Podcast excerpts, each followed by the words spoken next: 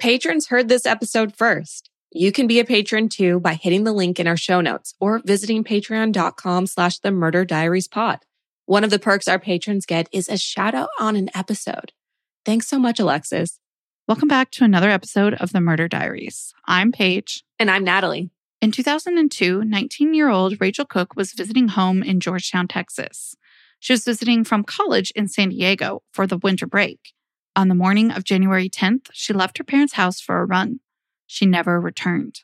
In the twenty-three years since Rachel went missing, the family, community, and investigators have been tormented at the lack of answers and the empty place in their lives Rachel once filled. This is her story. Used to think it's in my head, but I'm walking with the dead. Rachel Louise Cooke was born May tenth, nineteen eighty-two, to software engineer Robert and Janet, a high school teacher. She was raised in Georgetown, Texas, with her younger sister, Joanne. Georgetown is a quaint suburb that sits just thirty miles, forty-eight kilometers north of Austin. It's also the county seat of Williamson County, Texas. Rachel was very into fashion from a young age, extending that love at eighteen years old to the Miss Georgetown pageant. It's here that she also extended her singing talent. While she didn't win, Rachel was happy to have just taken part in the experience. Rachel was beautiful and loved life. Her friend Shannon says she was just one of those people that you wanted to be around all the time. Her father recalls that Rachel never could get enough done in a day. A love of running found Rachel early on in elementary school. She excelled at the sport, outperforming peers across gender groups. In high school, she continued with long-distance track and cross-country running. Another love in Rachel's life was her boyfriend, Greg. She brought home her new boyfriend that winter break to meet her family. Greg met the family and returned to California before the new year. Rachel was smitten, telling her friend Shannon that she was in love and happier than ever. Shannon tells Disappeared that the pair seemed to get along really well. Her mom, Janet, says that the new boyfriend was a super guy, super attentive to her, sympathetic to her desires about her future, her dreams. Sister Joanne says that Rachel really thought he might be the one. Continuing to enjoy the winter break after Greg had left, January tenth, two thousand two began like any other Thursday for the Cooke family. Rachel was still home from college in San Diego, where she was attending San Diego Mesa College. On top of that, she was set to attend her cousin's wedding in Texas before returning to San Diego. By all means, the family was enjoying their time together. Rachel, ever the fashionista, asked pretty much everyone in her family for guidance on what she might wear to the wedding. I'm not quite sure she was pleased with anything she brought because she and her dad made plans for that afternoon to go shopping for the wedding. However, that morning, Rachel was still asleep on the couch while the rest of the family was busy with the typical weekday routines. They were eating breakfast together, and all of them were gone by about eight a.m., off to school and work. It wasn't until nine fifteen that Rachel woke up from a cell phone call from Greg, the new boyfriend. Again, he was back in San Diego at this point. She told him that she was getting up to go for a run, which was a daily practice for Rachel. She was known to run about four to six miles, six and a half to nine and a half kilometers every day. The phone call ended with, "I miss you. I'll call you later." Investigators believe Rachel would have left the family home around nine thirty for her run. The Georgetown suburb Rachel grew up in was classic Texas, with sprawling lots set back from the road and wide open spaces. Rachel loved it, and she knew it well. Her running route that day was not new to her in the slightest. In fact, she even saw old neighbors that she knew well as she was out on her run, waving to them and exchanging pleasantries. But it wasn't until three p.m. that anybody noticed Rachel didn't make it home. Her father returned from work around that time and noticed that Rachel wasn't home as expected. This was odd because they planned to go shopping that afternoon. Moreover, her purse and cell phone were left at home. He quickly checked in with her friend Shannon to see if she was with her or if Shannon had heard from her. Shannon says no, she hadn't, but that the two did have plans to go out together later that night. In fact, Shannon was shocked to hear from him that Rachel was gone and that her purse and cell phone were left at home. She says, quote, "Everybody that knew Rachel knew she didn't go anywhere without her personal belongings. Right then when he told me that, I started to get really worried." The next contact the family made was to Wildfire, a restaurant where Rachel would pick up shifts sometimes for extra money when she was in town. They called and asked if Rachel was working, and the answer was a relieving yes. The family figured she must have just gotten a ride to the restaurant for a shift and accidentally left her purse and cell phone behind, as well as forgot to leave a note or something to let them know she picked up a shift. That relief didn't last long, though. The family's fears returned in the morning when Rachel still hadn't come home. They called the restaurant again to inquire further about Rachel, and they discovered that there had been a miscommunication. There was a Rachel working that night, but it wasn't Rachel Cooke. When the family called to ask, is Rachel working? The person on the other end said yes, and technically that was correct. It just wasn't their Rachel. With this turn of events, the family starts checking Rachel's belongings. They realize that of her extensive clothing collection that she brought home with her, the only pieces that were missing were a green sports bra, a gray running sweatsuit, and Asics running shoes. Along with those articles of clothing, her yellow Walkman was also missing. All of this went back to the initial fear that Rachel went for a run and never came home. Her dad headed out and drove along her running route while Janet checked the local hospital. Neither, unfortunately, were able to find out anything pointing them towards Rachel. And with that, the pair headed to the sheriff's office to report her missing around two p.m. January eleventh. Detective Hawkins says that, to their knowledge, there had never been a case like this, a young hometown girl just vanishing without a trace. For that reason, the family explains that they recall the sheriff's office was quick to say that she was most likely off with her boyfriend in Mexico or someplace partying, and that she would turn up soon. The family really felt like it wasn't being taken seriously in those extremely crucial first moments. They took matters into their own hands and organized a local search for Saturday, January twelfth. The investigators showed up to the search around noon that Saturday and stopped it. One of the concerns investigators had was that this large group of people was walking all over what could have been a potential crime scene. The investigators may have stopped that search, but they brought in a Texas Ranger the next day to assist. With that, the family began to be more at ease with the investigative efforts, especially when the ranger let them know that he fully believed Rachel did not leave on her own accord, as the sheriff's office had first believed. That same day, Sunday, January thirteenth, an official search was underway. All the resources were deployed: A T Vs, horseback, helicopters. They even brought in a Texas-based nonprofit, EquuSearch, to assist in the search for Rachel. Unfortunately, all of this was to no avail. On top of that, detectives were also working on a timeline of Rachel's final moments before her disappearance. It was a bit of a struggle, but they knew that her mother and sister had last seen her at eight a.m. that Thursday morning. Her cell phone records also indicated that the last phone call was that call with her boyfriend Greg that I referenced earlier. These records also confirmed that he was in California at the time of the call. A few people that lived in the neighborhood were also able to confirm that they saw her running that morning. Around ten a.m., she passed a neighbor couple as they were out for their daily walk. They saw her again twenty minutes later as she passed them again. Another set of neighbors, a woman and her daughter, also confirmed seeing Rachel at the end of their cul-de-sac as they were in their front yard. Rachel had stopped there for a quick stretch during the run. She waved and exchanged a quick neighborly chat with the pair before heading back out to finish her run. The final sighting of Rachel was at ten forty-five from a neighbor as they pulled out of their driveway. Rachel had ran behind their car as they were getting ready to pull out. This house was about twenty yards from Rachel's parents' house.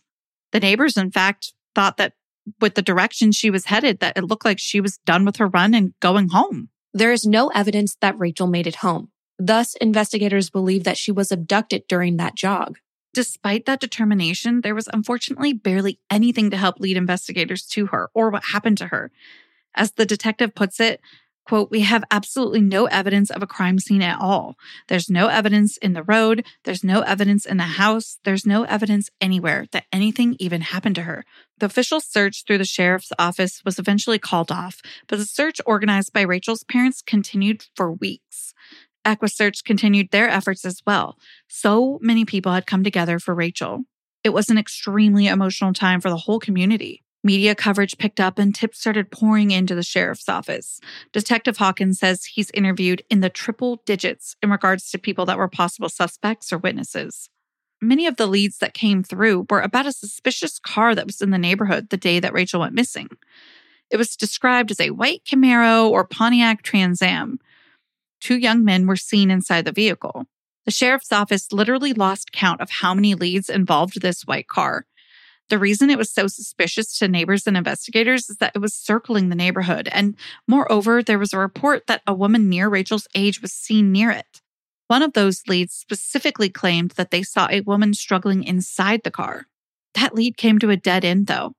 The white Pontiac Trans Am was identified, and it ended up being two teenagers inside that were skipping school. There was no evidence of Rachel in the vehicle. Luckily, The Pontiac wasn't the only car investigators were interested in.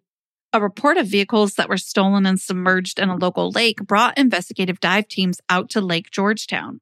This lake is just a few miles from Rachel's parents' home. They hoped that if they recovered these vehicles, they could perhaps discover a link to Rachel's disappearance. It's not known how many of these cars were in question or recovered, but once they were recovered, it was discovered that the cars had been stolen before Rachel's disappearance, and they weren't able to link them to her in any way. A few sketches were also drawn of suspicious males that were in the area at the time of Rachel's disappearance, but no decent leads came of them. Of course, the investigators weren't just looking for strangers. They looked into those close to Rachel. They started with her boyfriend, Greg. Greg flew back to Texas that Sunday, the thirteenth, after Rachel had gone missing. He was questioned while he was in town, and I want to note and remind listeners that the phone records proved that Greg was in California during their last phone call that morning. Investigators, of course, were going to leave no stone unturned, and Greg consented and passed a polygraph test. Her parents did as well. Well, her mom did. Her father, he failed one question. Do you know where Rachel is? He answered, no. In his own words, quote, they asked me if I knew where Rachel was. I said, no. And unfortunately, I think, I think I do. I think she's in heaven. So I think that's why I didn't pass that one question. Her dad was ultimately cleared of any suspicion. One of Rachel's ex-boyfriends, Thomas, also became a person of interest when they were ruling those close to her out. Her sister, Joanne, had led investigators to know to look into him. While she was home that winter break, Rachel had told Joanne that she saw this ex-boyfriend and he had made quite the scene. Rachel never told Joanne the full story, though. Her friends and family also say that this relationship was volatile. Her mom described it as fire and ice. This boyfriend, Thomas, had become super upset when they broke up. Rightfully so, but it was to the extreme. Greg even recalls taking phone calls from Thomas where Thomas was crying to him about the breakup, even though they didn't know each other. Here's Greg in his own words. He sounded like a, a, a, an emotionally impassionate person, like not in control of his emotions, if that makes sense. I mean, so he just was crying and like... The next time she came home post-breakup with Thomas was that winter break. Thomas ended up coming over one night around three a.m. Her mom threatened to call the sheriff's and ask him to leave. As she puts it, he just wouldn't leave. Two days before Rachel disappeared, the pair had also been seen at a house party arguing. Thomas was begging for Rachel back, and she was refusing him. Thomas denies any and all involvement in Rachel's disappearance. Despite no real physical proof of any involvement, Thomas does remain a person of interest to the current sheriff, Robert Chody. Here he is talking about that with Crime Watch Daily. What about an ex-boyfriend? Was there an issue with an ex-boyfriend? That person that you're speaking of was certainly somebody that we were still interested in, and until we can check that box to take him off the suspect list or person of interest list, then he remains on that list. As the first anniversary of Rachel's disappearance loomed, authorities weren't any closer to finding her, to solving this mystery. The investigation is described as exhaustive, but it's really brought up very little evidence since the time it began. Her mom says, quote, there's really no telling how it came down after she passed that driveway. Her dad says in his interview for I D Channel's Disappeared that the family never locked their front door either. So there really isn't much telling what happened, just like her mom said. The case became cold and officially inactive. As time went on, her parents split up. The stress of the case was managed very differently between the two. Her father became consumed by it, and her mother needed his comfort and space from the case to move on in her daily life. We say this a lot on the Murder Diaries. Everyone grieves differently. As Janet puts it, his and mine personal relationship just, it just wasn't there. To her father, having a missing loved one became like a second job. In his own words, he describes it as such, and continuing with, psychologically, it's always there. You wake up to it every day. He ended up getting laid off from his nine to five and dedicated the rest of his life to EquuSearch. He became the spokesperson for the very nonprofit that had aided in the search for Rachel. In this position, he did things like travel to Aruba to aid in the search for a missing eighteen-year-old, Natalie Holloway, in two thousand five. On top of all of that, Robert was also the point person for the family when it came to media and anything else that brought awareness to Rachel's case. Two years after Rachel went missing in two thousand four, a new sheriff took office. Under his jurisdiction, interest in Rachel's case was revived. He built a Rachel Cooke task force that included detectives, Texas Rangers, F B I, and the Austin Cold Case Unit. Unfortunately, there wasn't a lot uncovered through this task force. By two thousand six, the task force was disbanded and a new detective was appointed to Rachel's case. The files on Rachel's case, according to Disappeared, take up six shelves and multiple filing cabinets in the detective's office. He has three daughters, and Rachel's case really hits home for him. Then in August two thousand six, a possible breakthrough came that seemed like it would be a home run. A prison inmate, Michael Moore, confessed to Rachel's murder. As the subject of an unrelated investigation, he said that he was also responsible for Rachel's disappearance. This is a guy that had spent most of his adult life behind bars. He was serving four life sentences for a two thousand three robbery and murder of a young pregnant mom and her unborn when he made this confession. The crime took place in a town that neighbors Georgetown. He confesses that he was out driving his white pickup truck when he saw Rachel running. He stopped, got out, and attacked Rachel with a hammer. By all means, this seemed plausible. He was out of prison at the time of Rachel's disappearance, and he lived in the area. As Detective Larry Hawkins puts it, quote, "He does have a history of murder. He has a history of a lot of things that can make him be a good suspect for this case."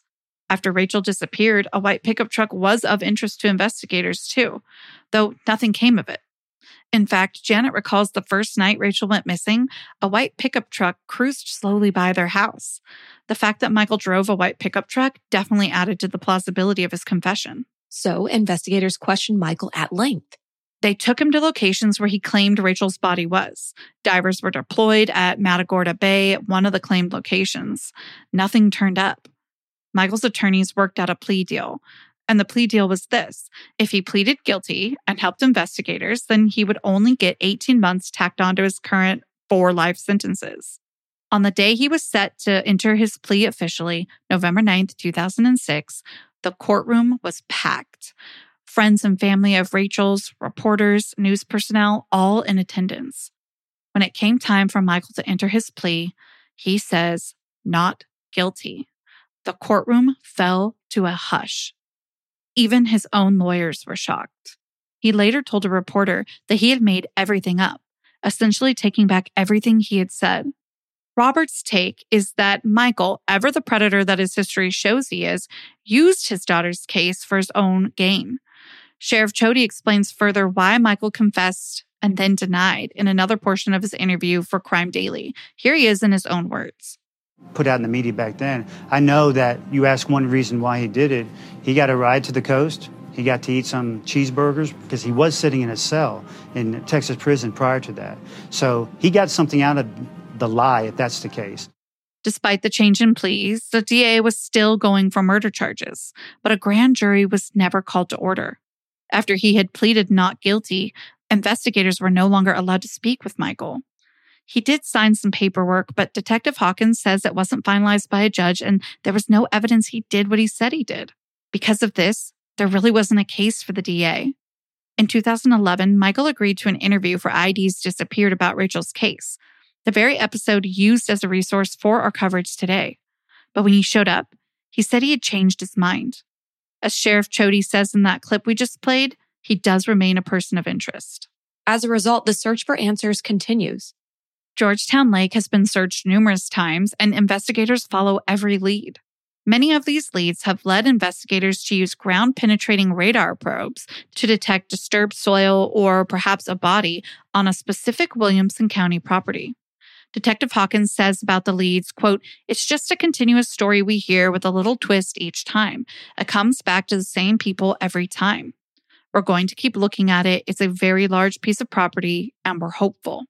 Rachel's dad unfortunately passed November fifth, twenty fourteen at fifty-nine from liver disease, which occurred from an undetermined cause. Robert's brother David recalls for the Austin American Statesman, quote, "He said more than once his goal in life was to see Rachel found and brought back home before he died. One of his wishes was that his funeral would be one last opportunity he would have to promote the awareness of missing persons, including Rachel." As for Janet, Rachel's mom, she says, quote, "Every day I think about her at least one hundred to one thousand times a day. I mean, she's part of me, and I'm not going to give up." Here she is talking about Rachel in another interview. Rachel was a very good soul, and that hurts me because whoever took her took somebody that could make a huge contribution to this world. Rachel has been missing since January tenth, two thousand two. She was born May tenth, nineteen eighty-two, and would be forty years old today. At the time of her disappearance, she was five foot two and around one hundred ten pounds.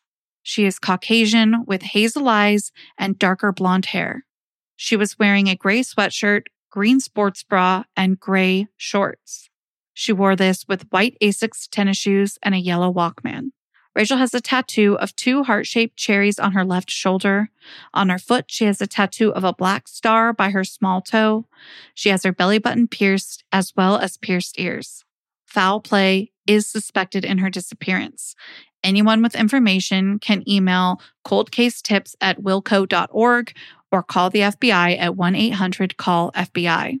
Williamson County Sheriff's is offering a reward of fifty thousand dollars leading to her location, and her family has already offered an additional fifty thousand dollars reward as well.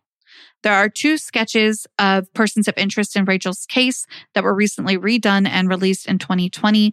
We will release both versions of the sketches for both persons of interest in our Instagram post. Until next time, be sure to follow us on our socials at The Murder Diaries Pod and check out our Patreon for more Murder Diaries content. And don't forget, stay safe. Bye. Seeking the truth never gets old. Introducing June's Journey, the free-to-play mobile game that will immerse you in a thrilling murder mystery. Join June Parker as she uncovers hidden objects and clues to solve her sister's death in a beautifully illustrated world set in the roaring twenties. With new chapters added every week, the excitement never ends. Download June's Journey now on your Android or iOS device, or play on P C through Facebook Games.